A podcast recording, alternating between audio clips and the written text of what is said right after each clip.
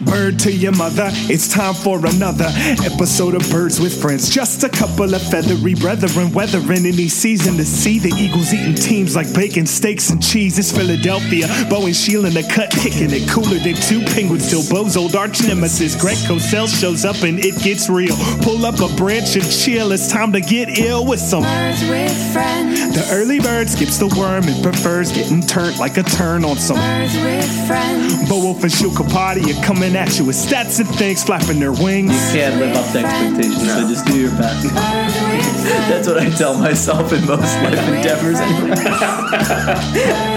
Just go with what you saw today. Okay, yeah. Change your opinion daily. Yeah, I'm all about that for You'll sure. be wrong often, Yeah. but then you can just point back to when you were right. No Yeah. one will remember. No That's one's true. listening. Hello, and welcome to a very special edition of Birds with Friends from the NovaCare Complex, the media trailer. Zach Berman and Bo Wolf joined today by a special guest, national reporter, noted curmudgeon, Sheil Kapadia. I heard what you said yesterday. This is going to be unbearable, so my job is to make that uh, statement come true, and I look forward to doing that. What's going to be unbearable? You said my uh, my presence here will be unbearable. Now, I do need to note that um, for the listeners, just so you know who cares about you, I am holding my mic close to my face, but we only have two mics today, and instead of deciding to pass it back and forth between the two of them so you have a better listening experience, Sheil and Zach have decided to uh, put themselves first and stand a little bit further back and just uh, you know get the uh, you you may have a little bit of an echo. I'm trying to get Sheil to rub off on me, so the uh, I, I I want some of that national reporter ability. How sickening! How sickening the scene during practice today is. Like everybody's coming through to kiss the brass ring and be like, "Oh, Sheil, congratulations!" First of all, you continue to be a fraud.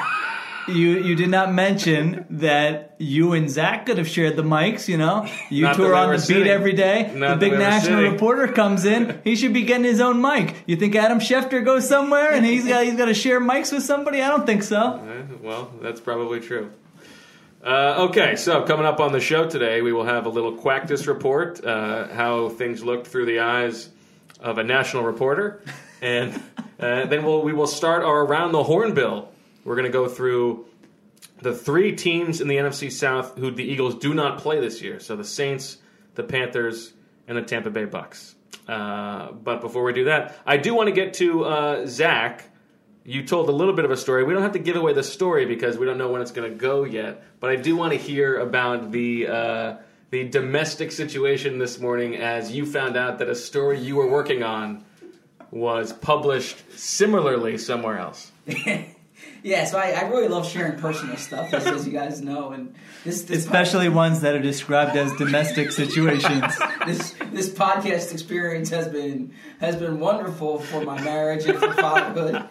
Uh, so I have a story I've, I've I've been working on, and uh, I'm excited to put it out these next few days. And it just so happened that uh, someone else on the beat did a very good job and is uh, did the similar story. Yeah. And when I first saw it this morning, uh, my reaction uh, was I I was pretty frustrated by it, and my wife was frustrated by my frustration. so I'll, I'll, I will leave it at that. What does that mean? Are you like kicking like walls? Like no, uh, I'm I'm not demonstrative in that in that way. It's it's more just like I I'm, I'm very energetic in the morning. Like Okay. I I wake up. with think that takes no one by surprise. And Attack. just what is it? Attack the day with an with enthusiasm, unknown to mankind. Yep. And all of a sudden, like, Is that yours becomes- too, Jill? It just becomes gloom. You know, it, this gloom comes over me. Mm. I get, um, you know, frustrated, withdrawn. So uh, it was it was more like that. It wasn't it wasn't this big episode. No, no, no. but um, but no, certainly. Uh, I'm excited for the story to come out and to share what I've been reporting. That is the similar outlook on life that you have, Sheil. Yeah, you can tell, right? Uh, I've actually very much enjoyed the uh, the Z-Berm coming out of his shell during the. I've been listening to the podcast that I haven't been on, and I feel like it's been a common theme among listeners I feel like they're starting to get to know the guy a little bit better after seven years on the beat. So uh, I like, you know, I would always uh, joke with your former beat partner Jeff McLane that uh, we, we would enjoy these little quirks in the media room when you would share some of these stories, and now the public is getting to hear them. Yeah, credit to Bo Wolf there because he does a good job bringing it out of me. I I'm trying my best uh, not to not to divulge details, and then all of a sudden when the mic is hot, it's like do share, Zach. Yeah, that's that is that is my goal. Uh, that is definitely my my operating principle. Um, okay, so um, Mr. Kapadia, Yeah. you've got fresh eyes. Now, I mean, uh, this is only my second practice. Zach has been here the entirety of camp uh, after my holdout. But uh, tell us what uh, what stood out to you from from today's. I'm practice. so excited for this role because I would always get so mad when the national guy would pop in for one practice on his camp tour. I think, and Peter King have like an Ef- uh, Moma like big take, or was that that was a PFF guy, right? PFF guy, A Neil yeah, think. he Wow, had, that's a good memory. he had a big take on MoMA, and you know we're all looking at each other like, "Come on!" so now I get to be that guy. I you don't. thought Think, Carlton Agudosi Yeah. really flashed today? I don't think my takes are as hot. So here are the. Uh, I guess you know there are three things that stood out to me. Number one is I feel you know it's my first time seeing Miles Sanders in pads in an Eagles uniform, and I just felt like every time he touched the ball, he looked like a lot different than their other running backs. Just the way he moves, more talented. He did a bunch of different things today. He had a touchdown in the uh, team drill where they were tackling to the ground. we That got was some live hitting today for the first live time. hitting. So he had a touchdown there. He ran a wheel route out to the left side. I, I don't. I think might have been a mismatch. I don't know if Vinny Curry was dropping or if you guys saw uh, who that was. It's a mismatch, but hey, he ran the wheel route. You know, you got a mismatch. He made the catch. That was nice. And then I was also watching him during the uh, the blitz pickup drills He did a good job. and I thought he was holding his own just fine. So, um, I mean, I don't know. It just seems to me like this is your most talented running back, your mo- most versatile running back, the guy with the biggest upside. And I think the two questions I still have, and you know, we won't know really probably till he's playing in games. Uh, one is ball security. That was ish- an issue in college, and two is the the pass pro. I mean, if he gets in there on a third down and misses and Carson Wentz uh, gets crushed, then obviously he's not going to play as much. I guess there's a third factor too. I mean, it seems like I don't know if Deuce Staley has a rhyme or reason to his running back rotation. So even if to all of us it seems clear that Wise and Sanders playing more, yeah, it doesn't necessarily mean that he will be. But um, I think you, I, I saw, I felt like I liked everything I saw out of him today. I said a similar thing to uh, Defop Fran Duffy that I mean, the, you know, the juice in his legs is, is so much different than anybody else they have. But at the same time, like, you know, Darren Sproles is still getting all these reps with the ones. Like, they, it does not seem like they are in any rush uh, to hand him the keys. Nor necessarily should they be, um, but to me, it's a question of, of when, not if. Like, I, I still think that by midseason, he is like the, you know, seventy five percent of the touches. I think.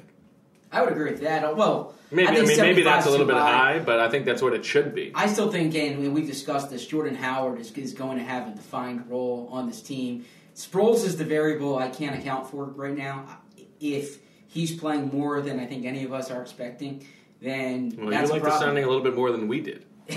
yeah, well, I like the signing from the from the perspective of punt returns Right. and third downs. But if he's taking snaps away Doug, from Miles Doug, Sanders, Doug just cannot quit him. no, he cannot. No, he cannot. Uh, but I, I think Miles' talent is going to warrant being out there. And we saw last year uh, the problems they had at running back.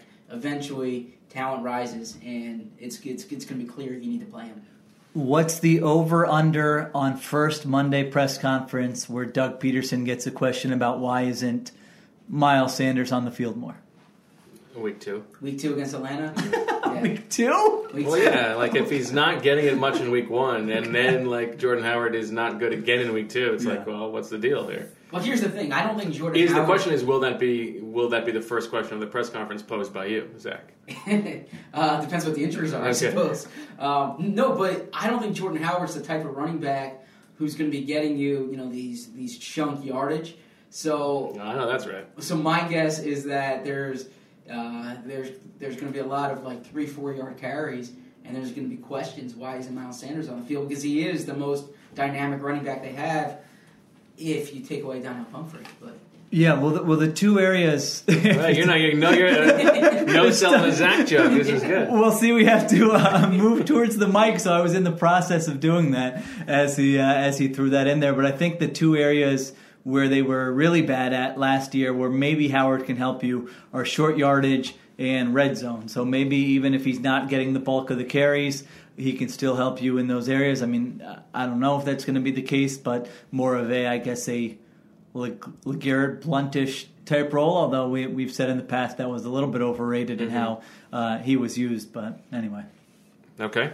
Uh, your number two takeaway. You said you had three. I think your number two is one that that uh, jumped out to me as well today. But go ahead. Okay. Uh, so Andre Dillard was playing left tackle with the first team on the offensive line, and when they had those team drills, I wasn't there for the one on one, so you can fill me in Okay. on that aspect of it. But I was just watching him during these these team drills, going up against the defense, and like.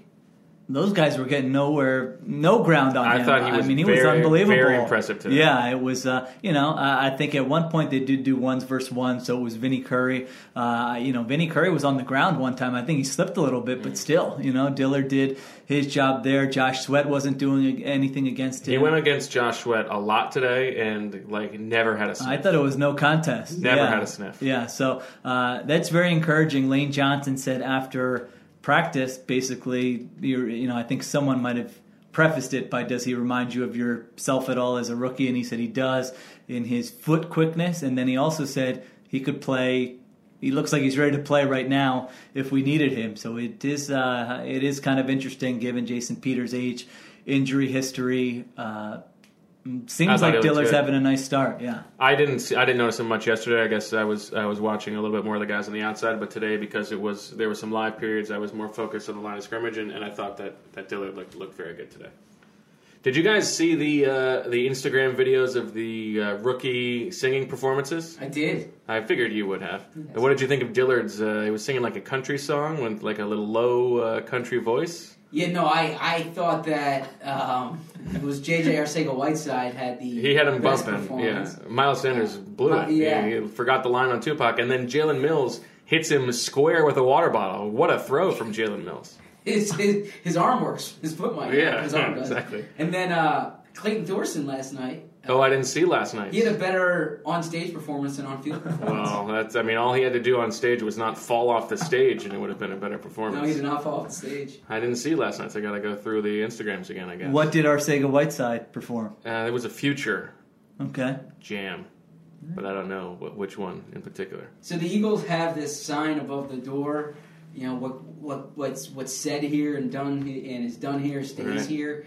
Which Except is a for Vince rookie Lombardi. performances, like, Right, it's like yeah. they're they're motivate. Every player takes out their phone. It's Right. like going to a concert where they all are taping the rookie performance. And post game through- celebrations. I guess that's allowed yes. also. Yeah. Yes. Which is great. I like. Uh, I will say it has been nice uh, unfollowing many of those accounts on Instagram. Well, that's- With all due respect. So, what was it like for you today, Sheil, to have so much human interaction? I know that you've been uh, the man in the basement for a while. Yeah, I think it was more human interaction in like five minutes here than uh, really the past week or so for me. Yeah. I think my social skills are still at a 10. How about you? I thought she was great today. yeah, see? Well, it's because everybody was complimenting him. He was Yeah. ready, to, ready to, to let everybody take a whiff, lift up his armpits, and said, Now is not the day to take a stick whiff, your my nose in friend. there. Woo, it was hot. "It was a little, it was a little spicy today." But How's your, uh, you, you still going with the secret solid this summer? yes, secret's still working for me. Okay. Now, we're, uh, I don't know. Longtime listeners will will remember the story of uh, Sheila and I. Both finding out that we wear women's deodorant. Mm. That that whole thing was started because Zach asked the question. I believe you, Zach, asked uh, what type of deodorant we use. Did I? Yeah, I think so. And then I remember him being very. Uh, you were you really turned alarmed. your nose up. Yeah, at he was the, very uh, the alarmed when he heard. Mm-hmm. and, and then Sheil could have let me just uh, squirm there, but then he decided to uh, disclose that he too, out of character for me. Yeah, very out of character. Yeah, I'm a Mitchum man. Mitchum, huh? Mitchum, Mitchum. really? Yeah, That's. Mitchum. I feel like Mitchum is like a that's like a 1950s deal. Yeah, it's that like feels uh, like the old that's like great what, value uh, right, with the Mitchum. that's like the what, what's the uh, John Hammond Mad Men? What's his name? Don Draper. Don Draper. That feels like that's the Think he deodorant Mitchum man? that, that that Don Draper would have used.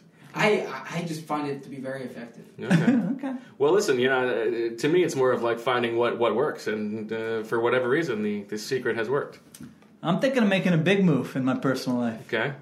Was out visiting my uh, sisters in Portland, Oregon. So you know, when you're visiting somebody, you're uh, you're using their kind of what's in their bath most of the time, unless Yep. you pack all your stuff. Uh, you know, they had like a, a liquid soap type deal in the shower. What do you call that? Uh, A body, Body wash? wash? yeah, body. a body wash. Uh, I found it kind of refreshing since. Oh, doing you've the- been a barman your whole I've life? been a barman. Really? I've heard that the liquid is much more like sanit- sanitary, the body wash, I don't know about that. because you're I- not using the same bar. uh, Like yeah, on I, your yeah. I dirty prefer body. I prefer a body wash, a body Yeah, wash I and a loofah. Both. I've been body washed since college. You got a you got a brand recommendation? I saw Alshon Jeffery had a real interesting one today. It was called like Hungry Man Jack or something. Oh, yeah, I've seen you that see one. that? I've seen Yeah. Except when he says it, it's hungry man. Jack. yeah. I was gonna ask him about that. Okay. Uh, yeah, I think you need to make that move. Uh, can you give us a? Can you recommend a hashtag for recommended brands? Sheil's hashtag Sheil's new body wash. give him uh, give him your recommendations. And I feel like it's a more economical option too. No. Yeah, Okay. and the loofah is a nice. Uh, Oh no, I'm not using a treat. loofah. You're gonna just use your hands Yeah, in the the body loofah wash. is very unsanitary. You haven't read these stories? No. You don't want to be using the loofah. Use well, you don't want to be man? using your No, hands. I, I use my hand. Yeah. Hands with a body wash. No, no, no. no. Loofah that bad boy. No, no, no. Just just change out the loofah more often than I don't think that works. All right, Zach's very uncomfortable. I think loofahs Let's are cheap. on. I feel like you can you can cycle through them quick enough. All right, well, hashtag uh, loofah versus hand. Uh, let us know where you stand, uh, and make sure you direct all of those uh, to Zach, the man who was described yesterday as uh, the Jewish Dick Vitale, which I know that he thought was very funny. Well, it was juxtaposed to Sheil, The Indian Larry David. Great compliment. which I found to be a compliment. Yeah, absolutely. All right, my third observation. You're not going to go like you, you. I really wanted you to lean into like uh, Miles Sanders looked like a diaper dandy today, baby. Yeah, and then and, and, and Carson Wentz was a PTP. Or Yeah, something. there you go. Yeah. Okay. I did once do a project in middle school where I was Dick Vitale and my buddy was uh, Marv Albert, and we called a fake game. Yes. Yeah, Okay. that tape exists somewhere, I think. Who was your Who was the buddy? CNAST. CNAS. Yeah. We've heard about CNAS before. Okay. Okay. Third observation. I heard you guys gassing up Send- Andrew Sendejo a little bit, right? He had he's had some nice plays in practice. Is that correct? I have- don't want to be. I don't want to be looped in on gassing up. Okay, you don't want to be in on that. All right, that, that was Zach. Uh, I feel like free safety uh, feels like quite a concern for me at this point. Rodney McLeod was out there today, not in Not uh, eleven on eleven, but in seven on sevens and one on ones, wearing a just That's the biggest brace I've ever seen. Like an That's what I'm saying. Enormous right knee brace. Look, the bionic man, that thing. I've never seen. I really don't think I've ever seen that one. bad that big. boy. That was some. That was some hardware. Yeah, He says that's coming off for the season. I, I spoke. I would hope so. to him. Yeah. yeah, he cannot play. Yeah, I don't that's- uh, he he would just get like the other team would just make fun of him too much for him to stay on the field. That's like the uh, And he's very fashion conscious. that's true. Yeah. So- Newly married Rodney McLeod. Yes. So, I mean, the questions I have are, you know, when's he going to come back? I know he talked about that today. I think he said what he was the Ravens game is Ravens that what, he- game is what he's shooting for. Yep. what, what he's shooting for. But then Zach had a good follow up saying, you know, it's one thing to be back out on the field, but are you going to be the guy we saw uh, during the Super Bowl run? And I think that is a maybe the biggest question that we have not talked about. At least know, I've listened. I don't think you guys have talked about it much either going into this season because yeah, that's a legit injury. He's not going to be you know full strength until close to the season. What's it going to look like when he's out there early on? And I don't think they have a good backup plan. I mean, Andrew Sendejo is not the guy you want back there playing free safety against some of these offenses. We know Malcolm Jenkins; uh, he he has many strengths and he can do it in a pinch, but he's not the guy you want doing that either. Tr- Does Trey Sullivan get in there? I mean, I don't know, but I just feel like there's a pretty big drop off between the Rodney McLeod of 2017 and all your uh, all your other options. So I think that's kind of a pretty big question mark. Well, right and the now. other option, of course, is you still have Avonte Maddox. Exactly. Uh, Exactly. So the question is that what you know if Rodney McLeod is unable to uh, get through the season or whatever, they still have Avonte Maddox, but we have not seen you know any sniff of him in that role uh, throughout training camp. Yeah, so I, well, I'll ask you guys. Let's say Rodney McLeod is not ready for the first two weeks of the season. Do you sense that it would be Avant, Tay Maddox playing free safety. I mean, yeah, he he's sort of. I didn't even think of that because we haven't seen him back there in Right. practices. But um, who do you guys think would be playing there?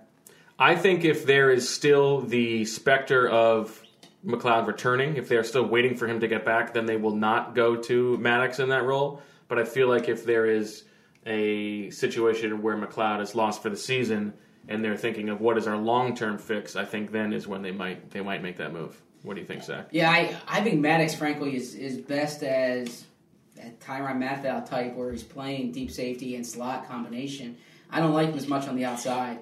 And Sorry, I'm I'm smiling because uh, I'm thinking of Ty- Tyrann Matthew as like Walter Matthau's. Uh, Oh, did I pronounce it correctly? Is it. Matthew? Yeah. I'm sorry about that. I know how to spell it. Um, so, uh, yeah, Tyrann Mathieu. Um, and I could be wrong too. I just I wanted you to know why I was Sure. smiling. I just thought you really liked the tape.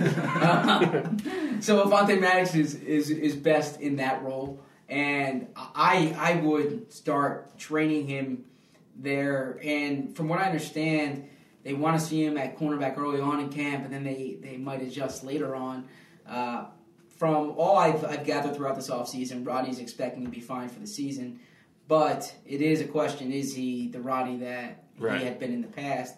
And he's really gambling on himself, you know, with this contract. Um, there's there's no guaranteed money after this year, so it's very interesting situation with him. See, I kind of thought it was a, it was less of him gambling on himself and more of.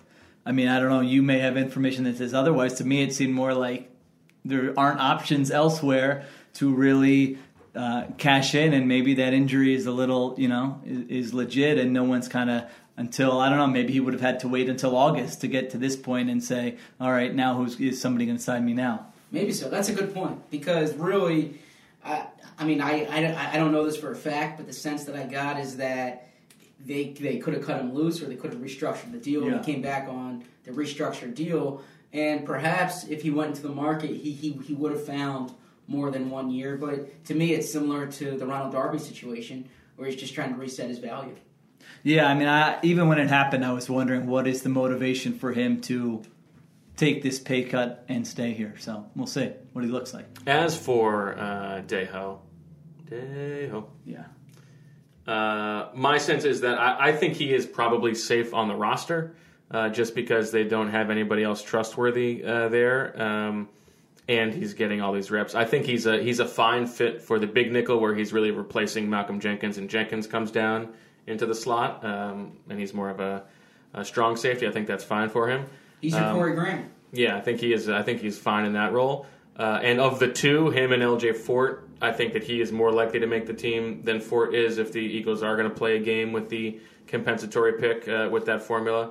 But um, I still think it's a little like I'd, I'd rather have the fourth round pick. But for a team with Super Bowl aspirations, you probably you probably should take that third safety role seriously. I agree on the Sendejo versus uh, Fort take, but I don't know. I just have a lot of questions about him in coverage. I mean, that, that drill where it was safeties versus tight ends.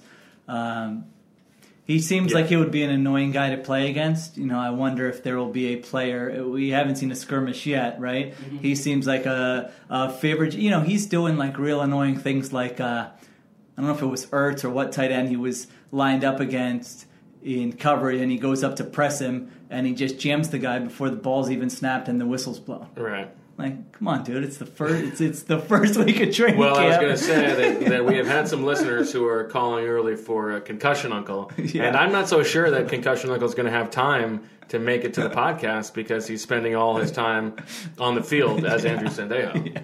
I think that's right, and and you know, and then he, he's just like he was lined up with Ertz one time, and he was very grabby. I mean, it's an easy penalty, and Ertz still shook him and caught the pass. So I don't know. I think you have to be very smart about how you use them. I guess. I think the one safety to keep your eye on too is Blake Countess, Oh. who we haven't seen much of because he was banged up earlier this summer.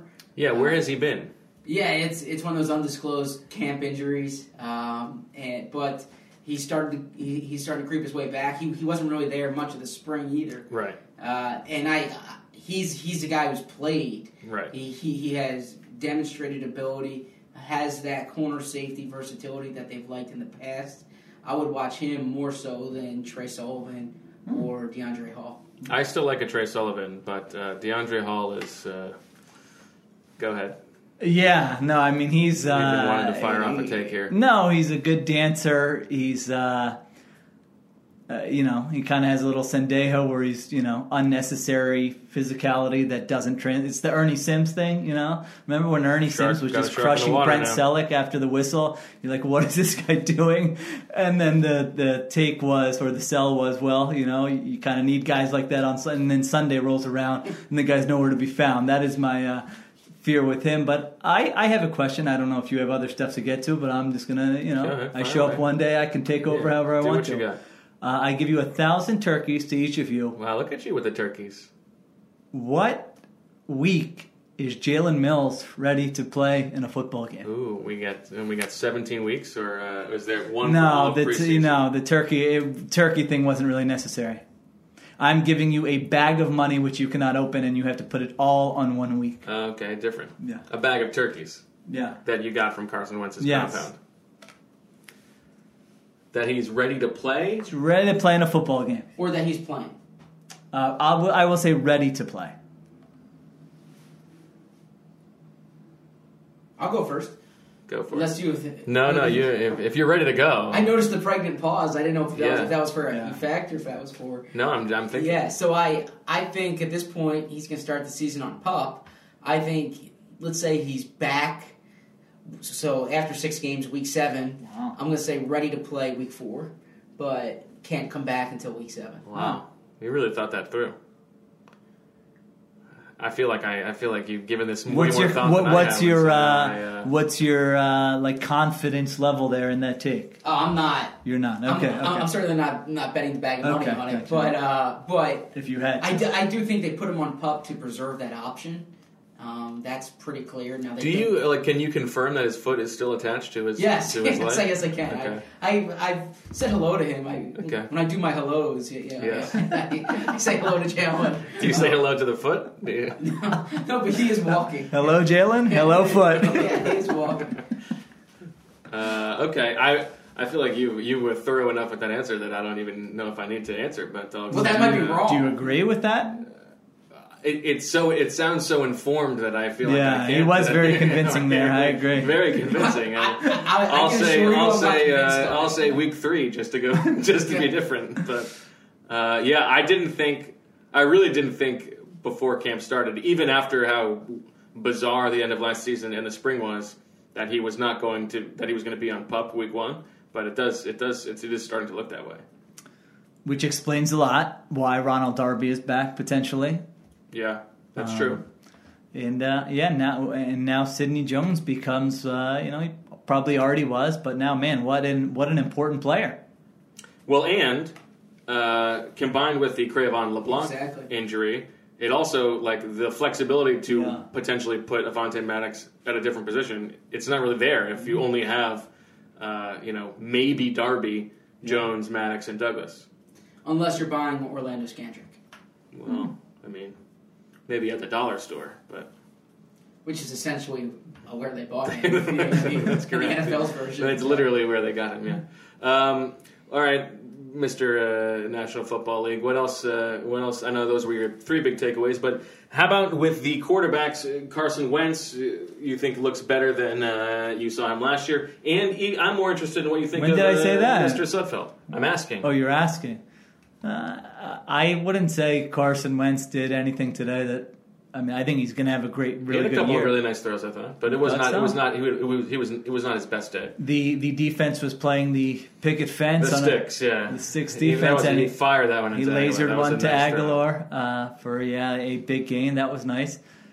I thought that uh, one thing that stood out was I felt like him and uh, JJ Arcega Whiteside were not on the same page. It felt like for much of practice, there were two or three instances where I thought the throw was not great but catchable. You know, if you're watching the game, you would probably say you got to catch that, but the ball was not in the perfect place. Um, I think Arcega Whiteside, given his catch radius and size, you want him making those grabs, but I thought that stood out a little bit. There was a, a back shoulder with DeSean Jackson, where I, I believe DeSean Jackson's job is to read the DB and decide whether to run the go route or run the back shoulder. He runs the go route. Wentz thinks it's back shoulder. I think he's always going to run the go route. well, I don't know. Wentz thought he was running the back shoulder. He Yeah, fired gotta- it. He fired it out of bounds, and nobody uh, and nobody was there. So actually, that that's kind of what stood out to me was that you know there's still work to be done in terms of reps and chemistry and all those different. This things. was a day that the defense uh, won, I thought, uh, just in general. Do you agree?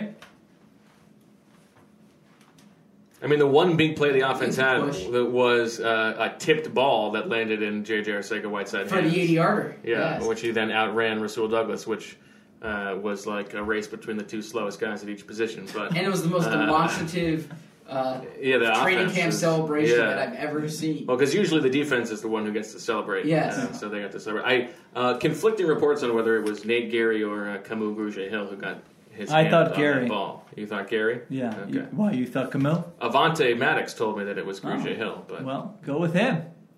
he, he probably wasn't watching though. Has he had LASIK uh, surgery? That's a good question. I have. So is my wife.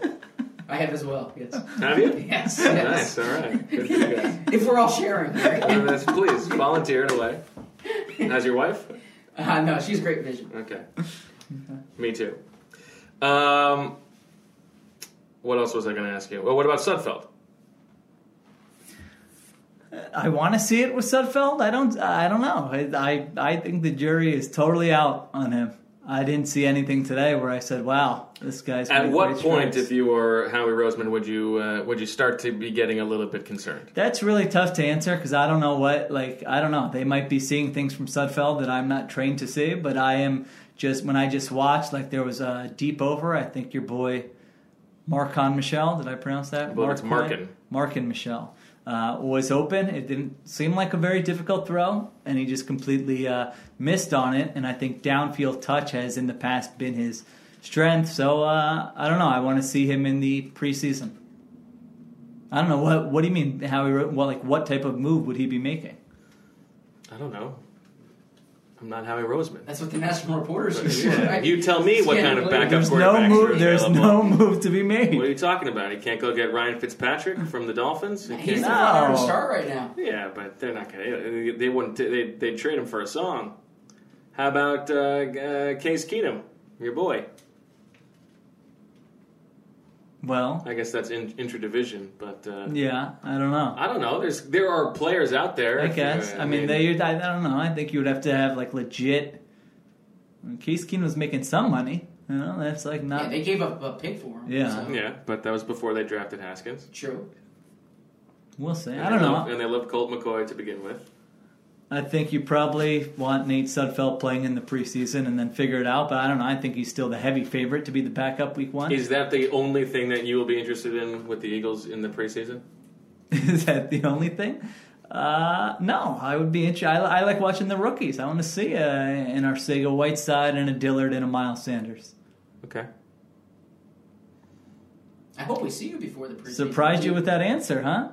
Thought I was going to say preseason, shmee season, huh?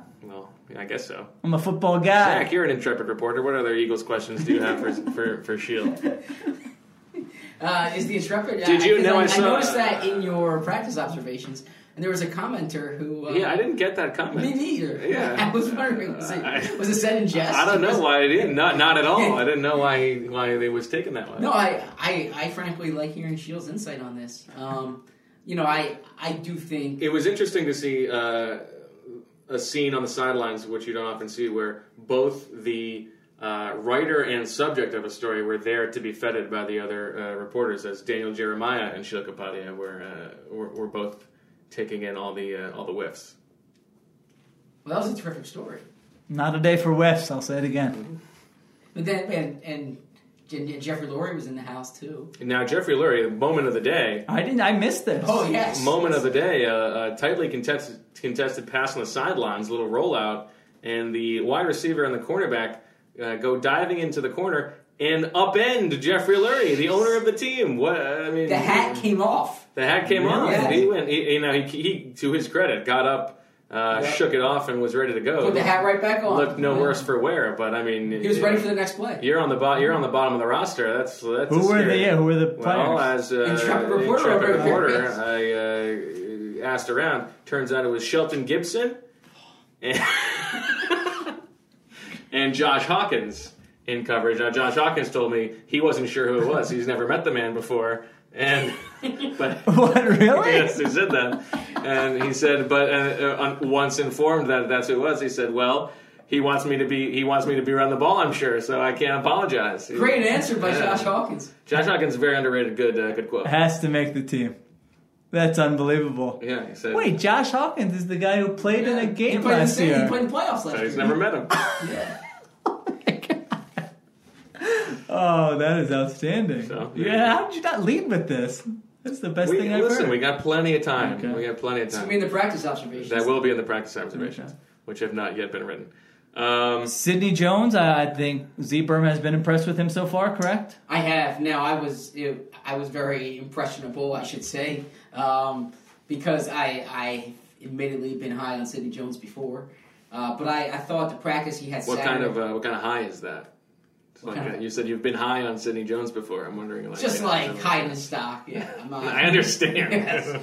Um, sorry, like, is that is that against the uh, is that against the NFL code of conduct? It's against to the be high on Sidney Jones? Yeah, um, but uh, yeah, I, I think he's played well. Um, Howie Roseman has been uh, has been dealing Sidney Jones out of the back of his trunk.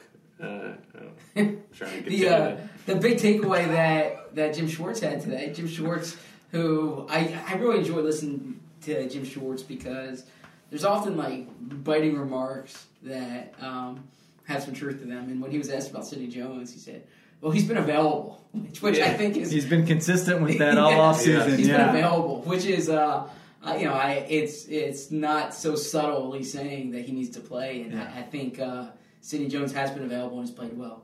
He did have an interception today. He undercut uh, Arcega Whiteside for a pick. So Now was that on seven on sevens? Because I, I had missed I missed that play. It must Yeah. have been when I was watching one on ones. I, I think suppose. so, yes. Okay. Uh, I did watch O line D line one on ones. Um, Dillard looked good. I thought. You know who impressed me? That, who I thought had a really good session? Treyvon Hester. oh yeah, I'm in on Treyvon Hester. I think he's, uh, as far as I could tell over the course of two practices, nearly lapping, nearly lapping Hassan Ridgeway in the Oh. race for uh, for the fourth defensive tackle spot. Now I've heard some uh, negative. Uh, Now, Josh Sweat made some plays uh, past the line of scrimmage today. He, sort of like in pursuit, and uh, Yes. he did make a nice tackle at the line of scrimmage against uh, Donnel Pumphrey, which, I mean, you know, potentially I could do that. But uh, him versus Dillard, like, you know, he's just getting swallowed up. So I don't know if that is Dillard looks good or it's Sweat, as I sort of think of him, is just not very good.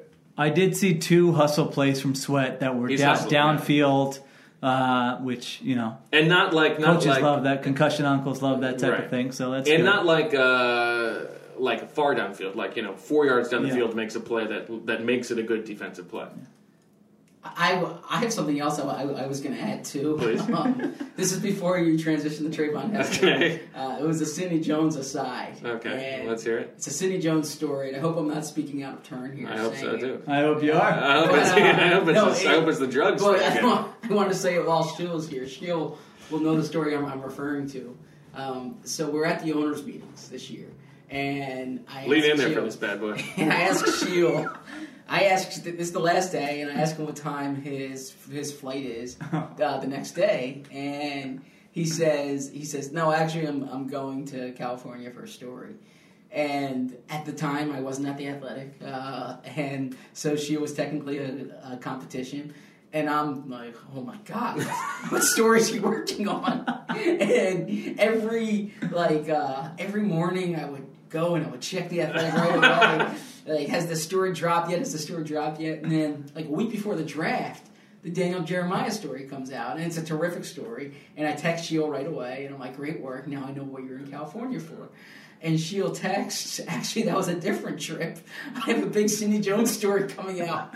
And I, I need to tell our, our, our listeners this will not come as a surprise to the two of you, but it, it will be a surprise, or it probably won't be a surprise to the listeners either. I'm not a big emoji guy. All right.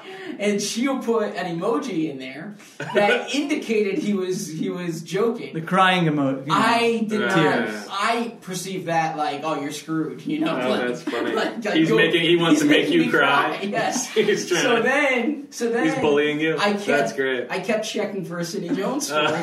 for Sidney Jones story, and then finally during OTAs, I say to Sheil, I say, "She-" and I'm, I'm trying to be real polite about this. I was like. Were you kidding about the Sidney Jones story? I really didn't understand what the emoji meant. That and is then so yeah, funny. so that's uh that's a Sidney Jones aside, and I, I didn't know if I should volunteer that on What the a great podcast. yeah, that's exactly the type of information the readers want. That's that's beautiful. Now, was that one where you were uh, you were sulking all those all those weeks, and, and so your wife was like, I wasn't sulking during those weeks, Sidney but it was one of those things like like you want to know what. A, a, a question I ask in interviews a lot is, is is what keeps you up at night. Yeah. If you want to know what keeps me up at night, it's like someone else working on a story that I think Right. like I, I could write well. Well, I remember actually when uh, the Eagles were playing the Titans last year. I went out early to for the Derek Barnett story, which ended up being I wouldn't have to return to Nashville uh, because he he And subsequently terrific story, by the way. Oh, thank you. wrote. Um, but uh, I remember I was flying out from Novacare and I was like leaving on a Thursday as opposed to Friday. And I remember you, like just seeing you being like, "Oh, where are you going?" Like, like just seeing the mind, Yes, the, the- wheels turn, Absolutely. uh, which was funny. That's and, been seven years of that. yeah, and I liked that uh, when I was on my holdout. Uh, you were saying that other people were asking lots of questions about where I was, which is funny because if it had been reversed, hundred percent. You would have been like, yeah, I I would have been going to where's Sheil. Bob? Like, yeah. like, like, where exactly is she? Yes. Is this family related? Is this a story? Yeah. Yeah. That's very funny. All right, I like that. Okay. Um, I'm trying to look. Only other note I wrote down was Josh Adams, Tim Jernigan, Bear Midriffs. okay, It's always good to know who's doing the Bear Midriff. that's that's true. Uh, I- I Jordan to- Mailata has been bad. That's what. Actually, that was my question before. I've heard some Two ne- days. not nice grumblings he about has, him. He has not looked good Interesting. Okay. uh, consistently. Hmm. So that's too bad. Okay. It could open a spot for Sua, your guy. Yeah, that's right. Well, I mean, what would you think that he is? Like, how patient do you think they will be with Mailata? Well, I said before that I thought the preseason hype last year was a, was a little much. Yeah, I think uh, I and, so. And I, I, think now they have more of a body to work. For if you're talking about your, uh, the way Howie Roseman's always operated is that roster spots 49 to 53 he views as developmental spots mostly Right. because As he should. your roster's going to churn. You're you're you're going to have players inactive, and I still think, given my Mailata's age and developmental level, um, you should keep him there to develop. I still don't know if you can pass him through to practice squad, but I don't think he's a he's a lock to make the team. I think that's right. I think I think I still think that he will make the team because I think if you believed in him last year, you sort of should commit to the full process of at least two years. He's still, I mean, not even just like learning the game. He's still very young. Um, And as I've learned the hard way many times in my life, you can't teach size. So he's still big. I was thinking about the other day actually, uh, you describing the uh, the like how it helps you on a plane being shorter, which I think is like your Darwinian advantage. That's like your uh, survival of the fittest. Like you've been bred to be a successful reporter on the plane. I appreciate you You saying you that. yeah. that. Like no, that. no, I'm, I I mean planes don't bother me, and I I do have have, have one thing to add to that plane st- the for my first podcast appearance, Okay, which, yes. which was not a very strong appearance. It was a very strong Uh, appearance, and Great. and, And and uh, let all the listeners know that uh, you're uh, you care much more about the job than your family. and so I acknowledge there that when I'm on a plane, if I'm I'm very sensitive to to the other people Uh, like the around me. personal Like space? I, am not Yeah. going to recline, Right. Knowing, and so Good man. Uh, back, I was flying back from Phoenix. This was January 2013. I was at the Fiesta Bowl because the Eagles were going to hire Chip Kelly, and Now, the- had they already hired him at that point, or was no, no, no. They were. He, he was their front runner. He decided a few days later that he wasn't coming, and then he did come. But uh, but I'm flying back, and the the seat I got assigned. This was before uh, we could like pick our seats. You know, we had a third party program that would assign seats, and I was assigned the bulkhead seat. Okay, which is a desirable seat for you know people who who need leg room. And uh, p- as people were walking by, I felt so guilty that like I'm sorry, I'm sitting here. I, I I wanted to tell them I did not pick this seat. I got assigned this seat, but I just felt like every six foot and over person would. Would, would like see my legs and be like, you should not be sitting there. Uh, it reminds me of a, uh, a bit by the now canceled Louis C.K. Uh, about how he's like sitting in first class and thinking about how he should give up his seat for like the servicemen and women who are walking by, and then he just he doesn't do it, but he, you know he thought about it. Um, uh, a lot of Joe Ostman hype. Sheil, what did you make of uh, uh, the white pass rusher, uh, the Great White Hope? The son of the baker, right? Is he a son of a baker? He is the son of a baker. Okay. Yeah. I couldn't tell you. I have a The strong postman. opinion on him, on him. I mean, I think he's in the mix with the other guys for the potential roster Hmm, spot. good insight, thanks. Yeah, there you go. Great Ask Jim- me about Joe Ostman again, and I'm walking out of this place. So Jim Schwartz, the press conference led off today with Joe Ostman looks like he he's getting to the quarterback a little bit. That was the question, and Jim Schwartz says, "Let's wait until you can actually get the quarterback." I know that's That's how right. he I started like that. That's good. I'm just sifting through my notes to see if there's anything else uh, that stood out today. I think uh, Nelson Agholor has made some plays, as you would as you would hope. Looks good in the setting. I thought he- Oh, that's the other thing I wanted to ask you about. Did you see Clayton Thorson's uh, worst throw of the day? I thought that was yesterday. Oh, he has a, another, He had another bad one. No. I didn't. He was rolling out, and it was like a, a fake hand. It was play action to Boston Scott. Scott then leaked into the flat, was wide open. Thorson's rolling with him, like easy completion, and just like fires it at Mm. his feet. No, uh, no chance. It's almost like the uh, piles of data about a quarterback who has accuracy issues in college and having trouble fixing them. It's either the that, or you finally figured out a way to, to give the Kapadia curse. Well, I totally the story. disagree with you both that it's like you have to keep him on the roster because you spent a fifth round pick on him. I mean, what what team out of the 32 is going to say, "Oh my god, they they cut Clayton Thorson, drop everything, get that guy on our But 53 what man about all roster." the other now." GMs who were texting Howie when they Clay, drafted Clayton Thorson and said, yeah, "Great pick"? They had another thread where they were laughing at him. I'll say this: They're back in, and and I'm not saying Nate Sudfeld's this great quarterback, but Washington cut Nate Sudfeld in 2017, thinking they could sneak him mm. onto their practice mm. squad. Sudfeld decided to sign elsewhere, and he turned into a, a decent developmental quarterback for the Eagles. So I think that's a position that you only cut if like you're just not sold on the guy. That's I don't Clayton think Thorson or Jordan Mailata. as If uh, you had, you got one roster spot left. one Jordan roster Mailata. spot left. Mailata, yeah. I think the ceiling's higher. Yeah, I guess so. Okay. But uh, it's not. I don't think that it is. Uh, you keep him because you are worried about another team grabbing him. I think it is because you keep him because if you drafted him in the fifth round, you believed in him that much to be a quarterback of the future. You don't take just the summer's worth of information. Maybe, but there are stories by many an NFL exec about how you, the first rookie camp That's they true. go through and they say, "Oh my God, what have we done?" I'm not saying that too. I watched the guy for one practice. I obviously I didn't watched like it him. for two, and I, I didn't like him in the the spring. You know, it's not easy to. It's not an easy position to play. I'm not going to bury him based on these two practices. I think it was unlikely when they drafted him that he was going to turn into anything. But um, I just don't think it's a crazy thought that he would, if he looks doesn't look like the guy they thought he was. And there are major Yeah. issues. I mean, also, I, I know if you cut him, all right, well, he could sign with another practice squad, but I don't know. It, this seems like a pretty good situation for a quarterback to Yeah. be in, so I think you would have an edge there. So maybe your only concern would be would he sign on somebody else's 53 man roster, which I don't know. I have a hard time seeing that. I'm curious if any uh, players in the locker room uh, said anything to you about your new your new role. No. Okay. No. That's all. That's my only question. Okay.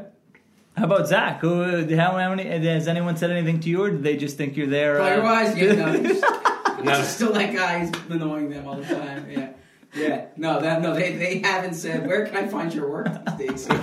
they haven't said that. So. they all already subscribe, Okay. so yeah. There's only one. um what's his name? Seahawks. Germain Ifedi. Germain Ifedi. Yeah. Yeah. that's right. When you crush Polian. Uh, okay, let's get to our around the hornbill segment.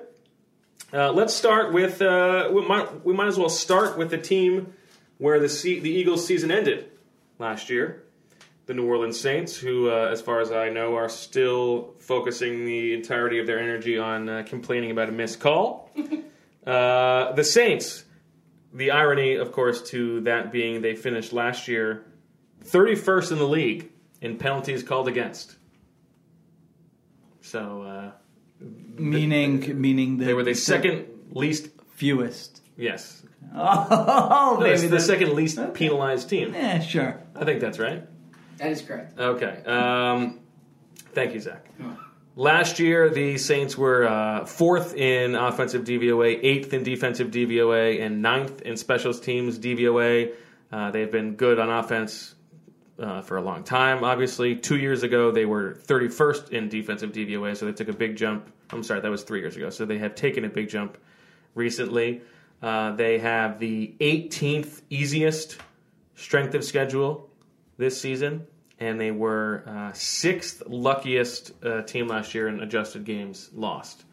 Uh, they have brought in uh, Nick Easton to help replace Max Unger, along with drafting Erik McCoy. They brought in Jared Cook, uh, a bunch of other slappies like Latavius Murray, Malcom Brown, Mario Edwards. They drafted Chauncey Gardner Johnson, Richard Matthews, Sylvester Williams.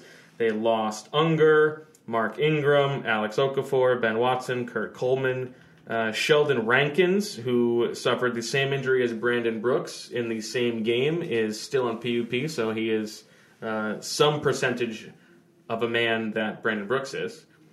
Uh, Michael Thomas, is he still holding out? Has he Yes. reported yet? He is still holding out, although I'm, I'm sure that he's going to come back at some point. Uh, I have them as the ninth oldest team last year in snap adjusted age, and their over under in Vegas on the season is 10 and a half wins, with a little bit of uh, of a tilt towards the under for the betting lines. And National Reporter, you take it away. Well, I think they're still among the handful of favorites in the NFC. I think you just go Brees, Kamara, Michael Thomas, good offensive line, Sean Payton. I mean, the most important thing is to be a good passing offense, and I don't think they're the deepest team. You know, if Kamara gets injured, if Michael Thomas gets injured, I think they don't have a lot of uh, other options in the past, I feel like I've seen a lot of like Latavius Murray fantasy buzz that he like. yeah, I don't get Mark that guy. Yeah, I don't, seems like a very mediocre. I don't know. I always Yeah, thought he was pretty mediocre. Um, so I think their offense is going to be good, and that will put them in the mix. Some of the things you mentioned, you know, adjusted games lost. If they see some regression there, uh, their tur- turnover margin was very good last year. If they see some regression there, maybe their defense isn't as good. Uh, you know, I don't think that they're like the far and away favorites in that division. Um, I think their over under, did you say, was 10 and a half? Yes. Yeah. I mean, I don't know. I think if I were picking, I would probably take the under on that. Maybe they are a 10 win team. The one stat I did like was since they, you know, this will make Giants fans feel hot, happy. Since they traded for Eli Apple, there was a 10 game stretch there to close out the season. They were sixth against the pass in defensive DVOA. So, uh, you know, I think he played pretty well for them. But as we know, defensive metrics don't carry usually from one season uh, to the other. So, good team in the mix, high ceiling, but I wouldn't uh, say they are without issues. terrible leader of men as a coach who can't set an example of just trying to get over a loss. Like him and Matt Nagy have spent uh, all offseason just complaining about last year. Like let's let's let's point the uh, point the arrow forward as a head coach. You know, that's how I feel. Zach? I like the Saints team a lot. Um, I, I I like them going into last year. I picked them to win the Super Bowl last year, and uh, So are you joining as a uh, plaintiff in that lawsuit? no, no, no, because I I don't like that argument because they still had overtime. They Like, still got the ball yeah, first at home. Yeah, they still threw an, an interception in Yeah. overtime. Yeah, so I'm not crying. I, I'm I'm not crying about that one. But I really like some of the moves they made. Uh, Jared Cook, I, I think, is going to be a difference maker in that offense. I think that It's a good fit for them. they haven't had a tight end like that since Jimmy Graham. They paid money to Coby Fleener. It did it, it did not work out. I think Jared Cook is going to work out for them. I like that move. I think Marcus Davenport is going to take a big step up in year two. Oh, look at And you. if you have Davenport and Cameron Jones, and, and Cameron Making me look bad here. the Yeah, this is it. Well, you guys might be switching jobs again soon. No, Please no. uh, I agree that they can't withstand an and now Kamara injury, but there are a lot of teams where You're say, right, yeah, of I mean he's not someone who has this this big injury history. Um, and I, I- I think the Michael, the Michael Thomas situation is going to be settled. Yeah, that doesn't. Uh, that So, wouldn't concern me. Uh, I mean, they have all the ingredients. Um, they have a great quarterback who I don't see regression from. Um, I think a little bit. I mean, he's still, he looked. He didn't look super great by the end of last year, arm strength wise. He had a bad, uh, like a bad three game stretch there that was pretty ugly in the second half of the season. But yeah, I don't know. I'm not. There's a lot of old guy quarterbacks. It's sort of Yeah. you know a big uh, theme, and it just feels like even a little bit of a drop off from some of these guys, they're still really good. So Yeah, eh, yeah, and then I I mean, I think they have a terrific head coach. Despite what you say. And, you and Bo agree there. and it's and it's a it's a tough place to to go and play. So if they have home Yeah. field, um, you know, it, it's a big advantage. Uh, so I I'm really Would not be opposed to a return trip to New Orleans. no, not at all. Um, Hopefully, I would be uh, less uh, just just bring your winter vomiting than last time I was there. you vomited. How many places have you vomited? Remember, I was like I was deathly ill. Uh, yes. I spent the entire time. The second trip, I spent the whole time in the uh, hotel room. Your vomiting stories kind of blend together for me at this point. I do you know how many times I have uh, thrown up while driving a car, while behind the wheel? While Yes, it's more than one. twice. Ugh. Yeah, true story. I'm like Jerry Seinfeld here. I, I can't remember the last time. Oh boy. Yeah, yeah. Excuse I- me, you cannot be the Jewish Seinfeld. That role is already taken. No, no, no, you know the Seinfeld episode where Yeah. he has the streak of Right. Yeah, and I, I can't recall the, the last time that I that I threw up. Uh oh. How about how about crying? Are you a crier? I'm like a crier out of sadness, not you know like if something sad happens. Okay. but not like a crier out of pain. What about what about like from a movie or a show? No, not from a, Are a you- movie or a show. You're like, not moved to tears? No, like a like a, a traumatic thing in my family or something. Well, yeah, okay. But that's- we don't have to dive into that one. Yeah. But How That's the about extent of it, how yeah. about a Tom Rinaldi piece on College Game Day? Uh, yeah, that. yeah, That's a good one. A good father son story. We'll Those get are great. Yeah, Yeah, yeah, good father son story. You know what uh, story made me cry the other day? The uh, the Kate Fagan uh, story in the Players Tribune about Okay. her father. Did you Uh, see that father one? in ALS? Yeah. Yeah, No. that was a good one. Yeah, she did a good job writing that. Um, okay. Anything else on the uh, on the Saints and their uh, loathsome head coach? Nope. Okay. Moving on. The Carolina Panthers. Uh, let's look at their uh, their football outsiders stuff. Uh, offense over the past three years: 11th last year, 17th, 25th the year before that. Uh, defense all the way down to 22nd uh, on efficiency last year. Big drop off for a once vaunted defense. Seventh and 10th the year before that. They were they have the 22nd easiest schedule this year according to Warren Sharp, so that means they have one of the harder schedules. They were uh, unfortunate injury wise last year, 26th in terms of um, adjusted games lost. They lost Thomas Davis, Devin Funchess, Captain Munnerlyn, Julius Peppers, brought in Gerald McCoy. Brian Burns was their first round pick. Greg Little was their second round pick. Will Grier they drafted to back up uh, Cam Newton.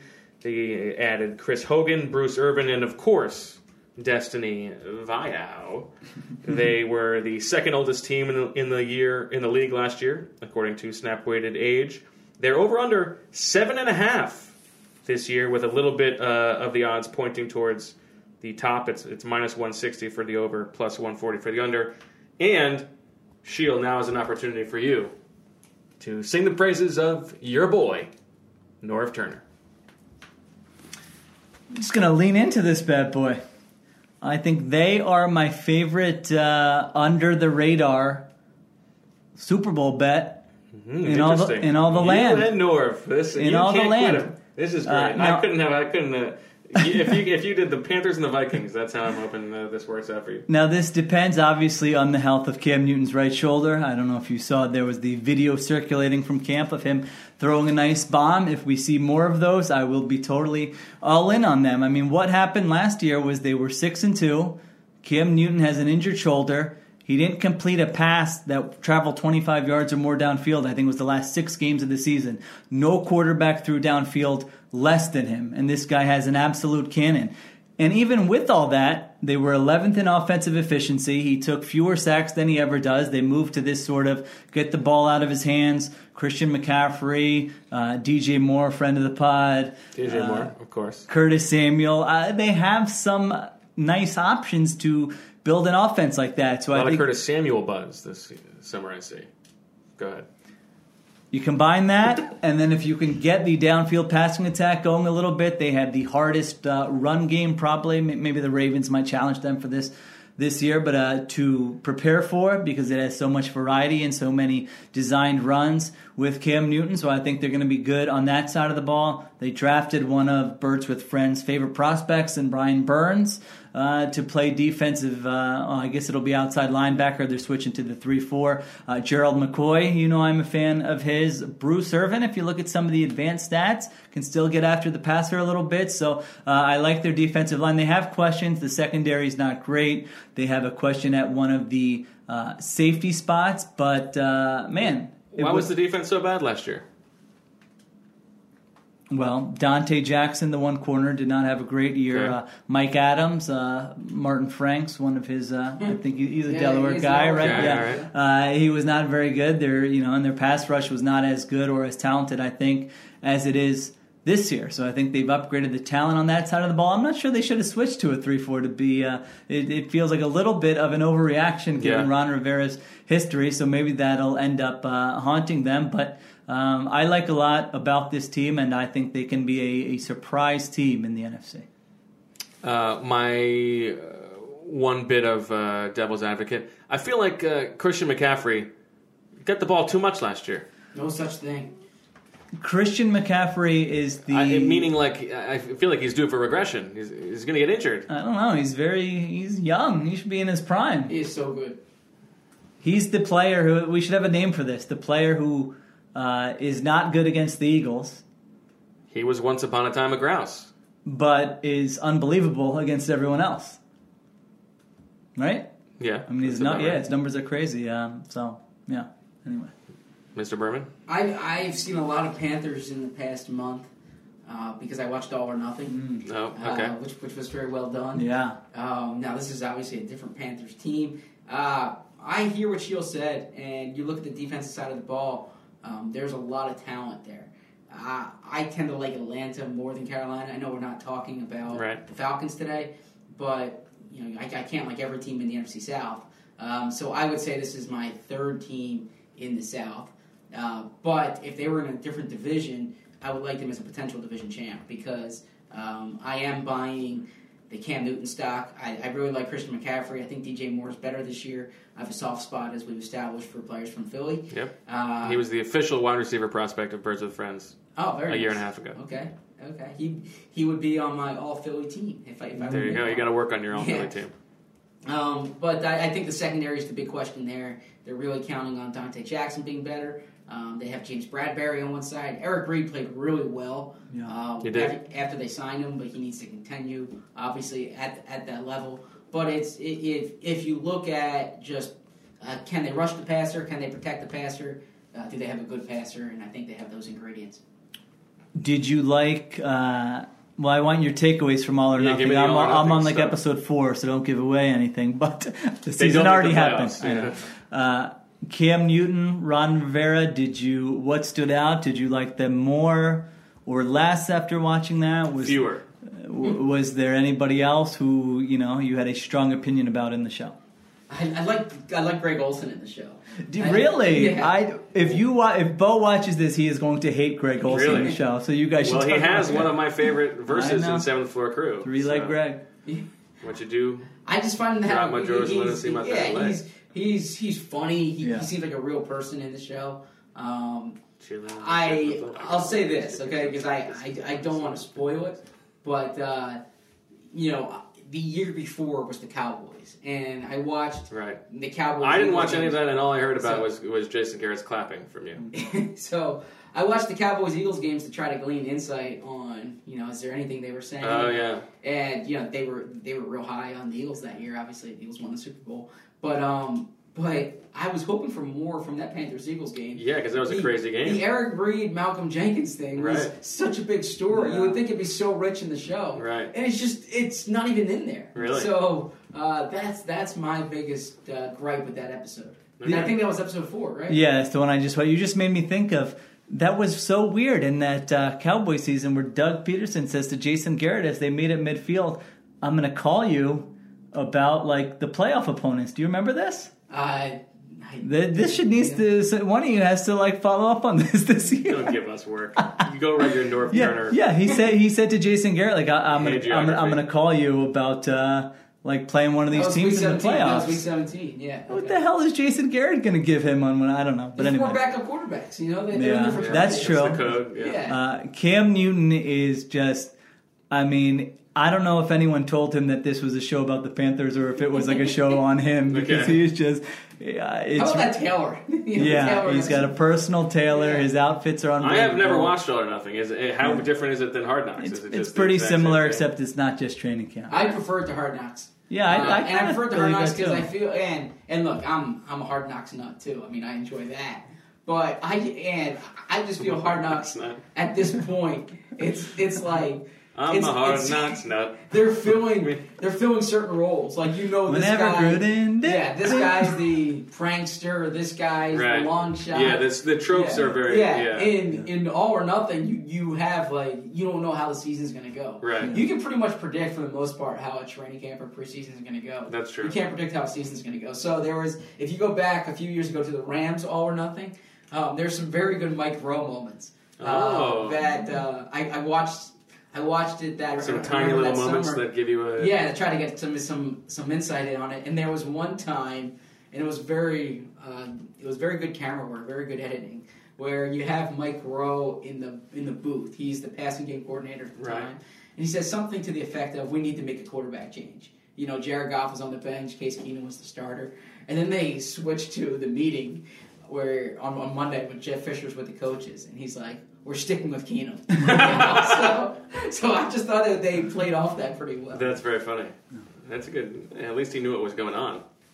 That's right. I thought Cam comes off as a, as a good leader uh, and sort of, uh, you know, he, he's obviously a alpha, and that just like drips through every single scene he is. Uh, He's in there, so I enjoyed him. There wasn't a lot of. Uh, you could tell Luke Kuechly was like, "I don't want to really be in the show." There's But like, there's, what? there's a great Luke Kuechly scene where he's on the phone with Josh Norman, and Josh. Oh, I Norman, did see this clip. Yeah, Josh did Norman said, "Is, clip. is, is Yeah. Olsen playing this weekend?" Yeah. and, Kuech, and Kuechly's like, "No." Yeah. And, And Cam's Cam's like, like, "What are you doing?" Yeah. that was yeah, that That's was awesome. funny. It seems like he might have uh, uh, some issues with the wiring upstairs at this point of his career. Had a lot of concussions. Yeah.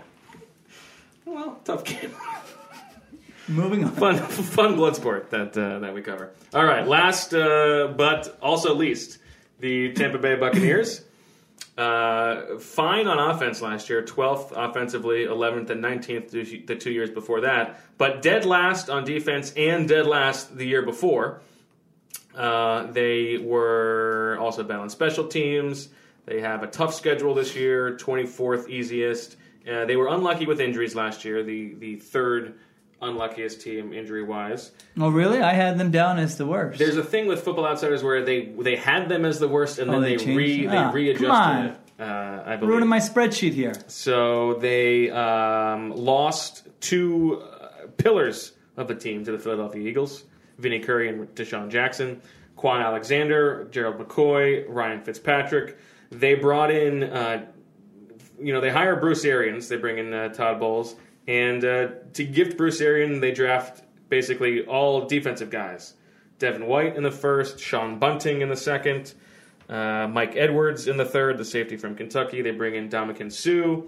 Uh, they sign Shaq Barrett from the Broncos, Deone Bucannon from the Cardinals. They don't add much to the offense except for Blaine Gabbert.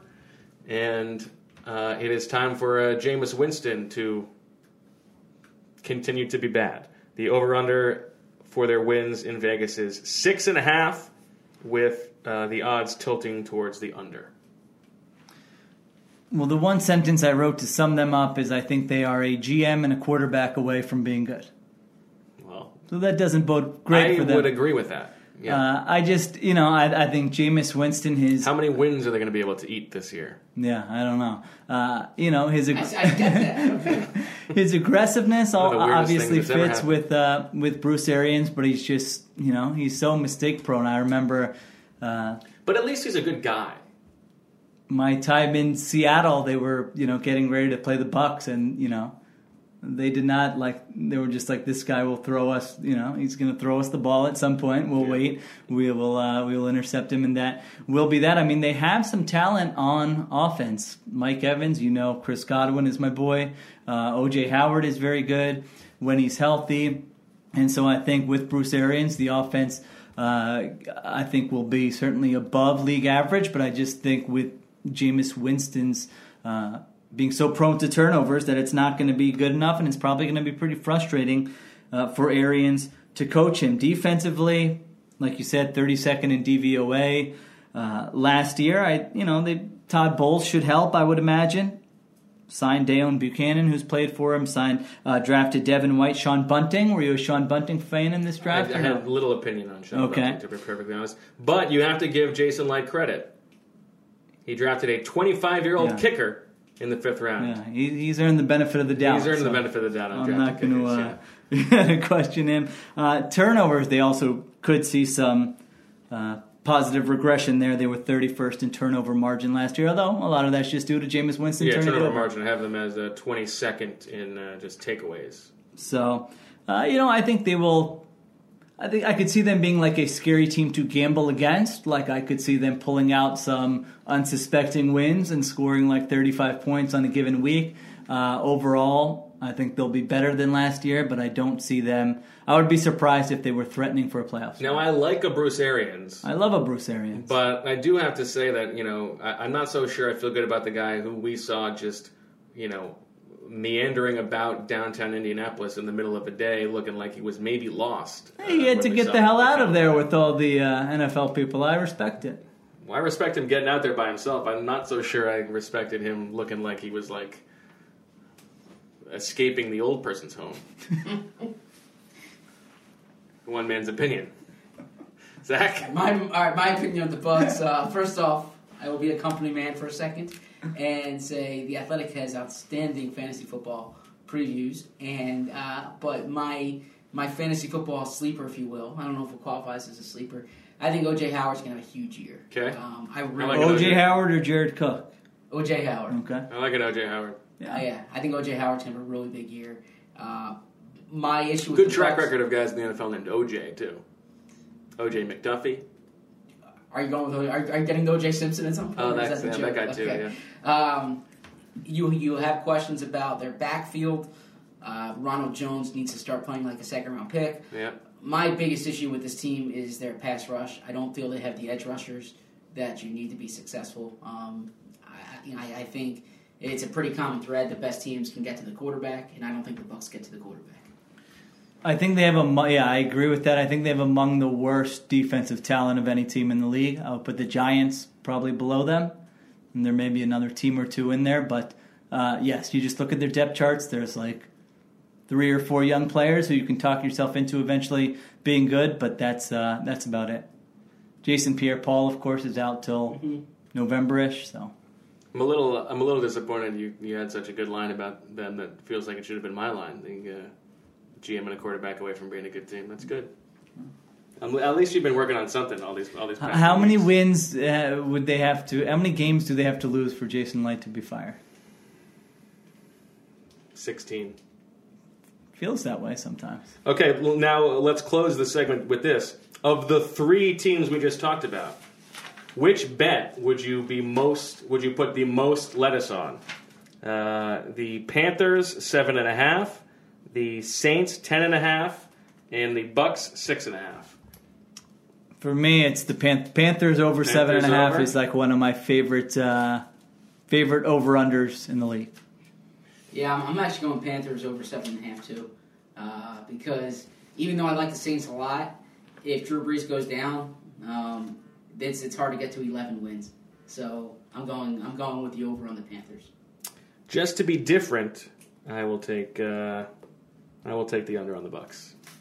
Who's their backup quarterback? Then I might be The under Gabbert, on the you- you Bucs, huh? Oh, Blaine Blaine Gabbert, Gabbert. That's yeah. right. Yeah. Okay. All right, Mr. Kapadia. What else do you have to talk about? I know uh, you must have been saving some uh, real life observations. I the have one quick bird to flip, and that will be all. Then I need to uh, go attend to some fatherly duties. Okay. Do you have water wings to return as well? I, I have never heard them called water wings. I heard you guys saying that. We're a floaties family. You are floaties. You use the, the floaties that Zach was describing from his halcyon childhood. Yeah, but I've never heard them called water wings. But they're two different things. oh, they are. You didn't listen to his description. No, I did the water. So the water wings connects in the back. It goes over the whole We thing, right? we still call those. you still call them floaties? Yeah, we still call those floaties. Okay. My bird to flip. Uh, you know, I'm driving uh, Naya to a nice theater camp in media. Nice. By the way, we could have had lunch in media when you're doing the Oh, Brent Selleck story. sure. Yeah, I was, I was a little bit offended, but we can get to that next podcast. Uh, driving night at theater camp, a lot of, lot of stop signs you probably came across in media, right? Nice little town. Four way stop. I'm going straight. To my right is a uh, eight or nine year old on a skateboard. He's got to cross the street. I respect the the youth, you know, trying to get around the town. So I stop. It's it's my turn, but I stop. I wave him, you know, go ahead. I want you to be safe. Somebody behind me honked me because I was taking too long. right. This was as close as I've ever gotten to getting out of the car and saying something to somebody. Was the kid? Did the kid? Was the kid in the process of going? yeah, it was, I mean, Right. it wasn't that long. Like it was longer than if you do a regular stop sign and Right. you go when it's your turn. I waited a little extra. I wait. I waved him along. And It he took- was going. It He took him a right, second, but yeah. yeah, then he started going, and this person honked me. I mean, pathetic. And so Totally I, pathetic. I rolled down my window. I didn't go yet, and I demonstratively point to the kid, say he's crossing it. Right. no, I know no one can see this. This is a podcast. You you you stick out. You stuck Yeah. out your left hand. Yeah. Forcefully brought it across and then forcefully up, up, and then yeah. but no finger, no bird flip. Um, yeah, I'm not a real life bird flip guy. I've never really understood It's that. It's tough. It's Yeah, I don't do that, but it's a little bit it's a little bit tempting of the psychos, unfortunately. Very much. yes. Yeah, But uh, to that driver, I have done it before. Don't get me wrong, but I say to you, good hell. Oh, jeez. No, listen. I'm in for a whole new world here with these podcasts. Rachel's We're going on for like an hour and a half. Zach looks so my wife exhausted. when I gotta write a something story after this. when something like that happens, uh, you know, we were driving up at one point. Uh, we've been doing a lot of long drives th- this month, and one of the ones it was like we were on, uh, you know, 76, like passing Manayunk. It's like basically stop and go traffic, and this woman behind me is like flashing her lights and like honking and getting like it- there's nowhere for me to go. Yeah. Uh, but so when something like that happens, some kind of traffic, some a very annoying driver, Rachel will say that she wishes that person will get pulled over for a ticket because that is the like the most and it'll ruin their day, but it's not going to bring them uh, physical harm. Okay, I can get behind that. Yeah. I mean, I might go a little harsher, but I can get behind that. That's all. All right. All right. Well, Zach, any uh, any final thoughts? really enjoyed this. This was, this was a, a uh, I gotta get used to these marathon sessions. Um, I you know it's it's funny because I've, I've I've been a listener to the podcast, but I admit because I listen at 1.0 speed. Um, We did get some. We did yeah. have some uh, responses of uh, yes. people. going- Sometimes I don't get to the end. Um, but but, uh, but I, I, I will say that there have been many occasions during the past two years when um, Jeff, my my former colleague, still you know still a colleague Yes. at the when we were waiting to do a podcast, Yeah, and we were like, tough. we're like, what's going on up there? They're going on. Uh, Yeah, I but now I see, bad. but now I see how much fun it is. I don't to be envy a part. that. But now I see how much fun it is to be a part of it. Zach's one of the guys leaving like uh, uh, pseudonymous uh, comments on iTunes that we don't talk enough football. He's, he's tired of the nonsense. Well, I think given how much we've had to yell with this one mic setup, that we may be in for some uh, comments when we go back downstairs. Let's get a. Th- I can't wait for a third mic. It's it's it's fun with you. Yeah, Yeah. yeah. let's order that bad boy. Let's do that. All right. I mean, I'm not doing it, but Well, yeah, I know that's right. All right. Well, uh, for Zach and Sheil, I am Bo. That'll do it for this episode of Birds with Friends. Zach and I will be back tomorrow. Two more practices before an off day on Friday. I think we're getting hitting again on Thursday, so that will be uh, interesting. And that's uh, that's all we got. So we will talk to you tomorrow. And as always, we love you.